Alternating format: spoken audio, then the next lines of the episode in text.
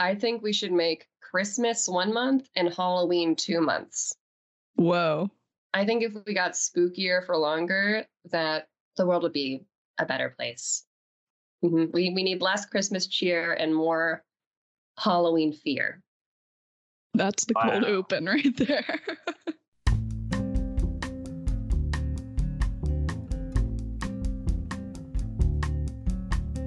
Hi, welcome to Flywheel Fridays, keeping up with the federal IT news cycle, one conversation at a time. I'm Alexander Bolova, media producer for GovCIO Media and Research. With me today are my wonderful co hosts, staff writer and researchers Sarah Seibert and special guest Catherine McPhail. Catherine and Sarah, welcome to the show. Thanks, Alex. Great to be here. Thanksgiving is just around the corner, so we're taking today's episode to reflect on what we're thankful for in federal IT. Because between the cybersecurity concerns and modernization headaches, there's been a lot of accomplishments that are worth highlighting. I'll pass the plate to Sarah and Catherine to discuss what they're thankful for this year. Sarah? Thanks, Alex. The first thing I am thankful for and that I've seen a lot of growth in over the past year is automation, especially with the passage of the PACT Act, the largest expansion in veteran benefits in a generation. Uh, VA is turning to a lot of automation to help expedite claims. So far, as of earlier this month, they've already received about 137,000 claims from the PACT Act, so they can't do that manually. So they're turning to a lot of new automation techniques to reduce some of the workforce burdens and make it easier to deliver benefits to veterans in a timely manner. There's also a lot of automation as agencies accelerate digitizing records, which helps them move away from paper based processes and streamline agency functions. Uh, so, this is a big point across pretty much every agency as we look to the future of a digital government, but it's especially noticeable uh, with agencies like NARA, Department of Veterans Affairs, the Department of Labor has been focusing a lot on it a lot too.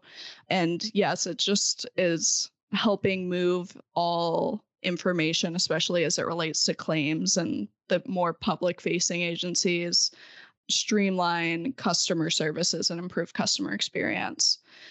Uh, the other thing I'm thankful for are new diversity, equity, inclusion, and access policies and workforce strategies. So, President Biden's recent executive order on diversity, equity, and inclusion called on federal agencies to create uh, more diverse workforces. So, Laura Pertula from the Department of Veterans Affairs and Jess Borellas from FDA explained how they're focusing on DEI&A following President Biden's EO. Uh, one thing VA did uh, was they launched its inclusion, diversity, equity, and accessibility or IDEA, as they call it, strategic plan, which identifies efforts uh, the agency is taking to strengthen its workforce. There are also new workforce strategies relating to the cyber workforce. Uh, so, the Federal Cyber Workforce Management and Coordinating Working Group announced a new cyber workforce report that details the challenges federal agencies face in closing the cyber workforce gap and outlines a coordinated interagency approach to recruit and retain top talent. Part of this effort is creating a special salary for cyber talent so that VA is working with OPM to pay cyber professionals more when they work for the government, and that's expected to come to fruition by the end of the year. And we should get some more answers about that. So there's a lot more that I'm thankful for, but I want to pass it over to Catherine. Is there anything that you would like to highlight, Catherine? Absolutely. One thing that I'm thankful for is that climate resilience is gaining traction in the federal government right now.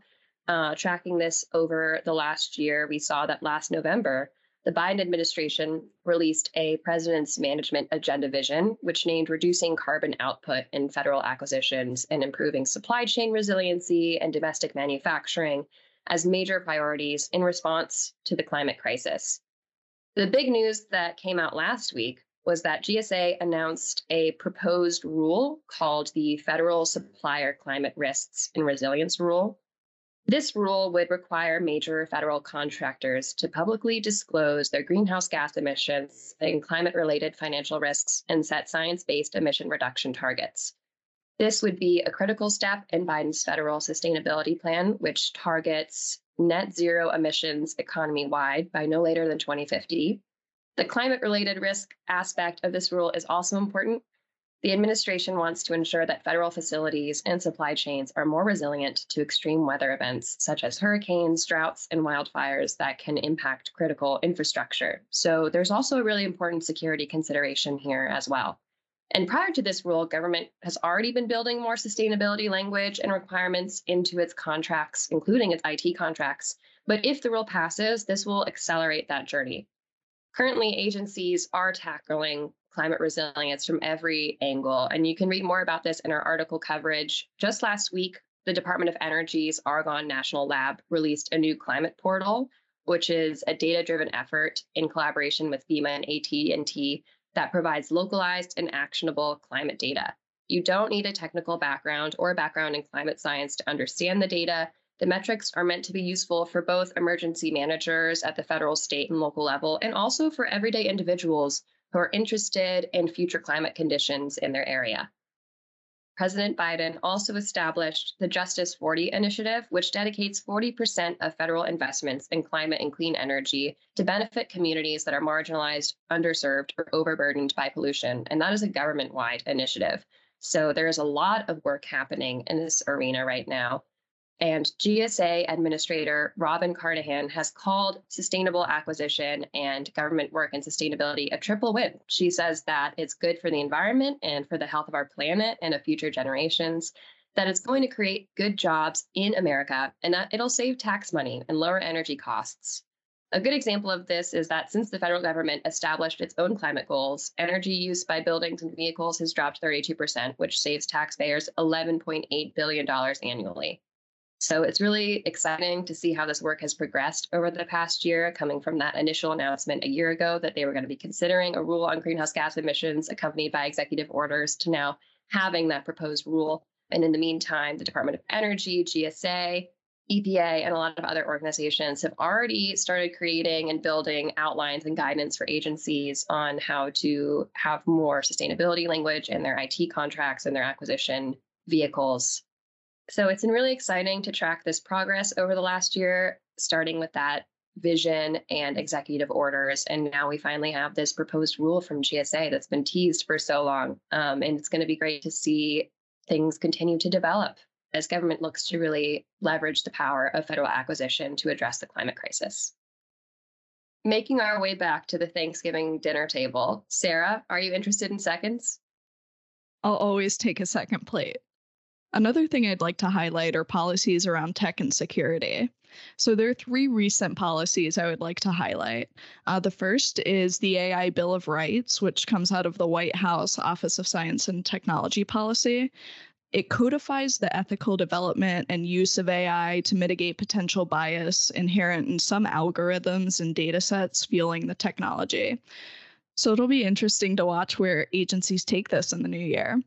The second is VA's zero trust strategy. So, VA's new zero trust first cybersecurity strategy will help the agency implement continuous evaluation of systems and metrics, coordinate cybersecurity responses across the enterprise, and provide cybersecurity architecture, monitoring, and incident response.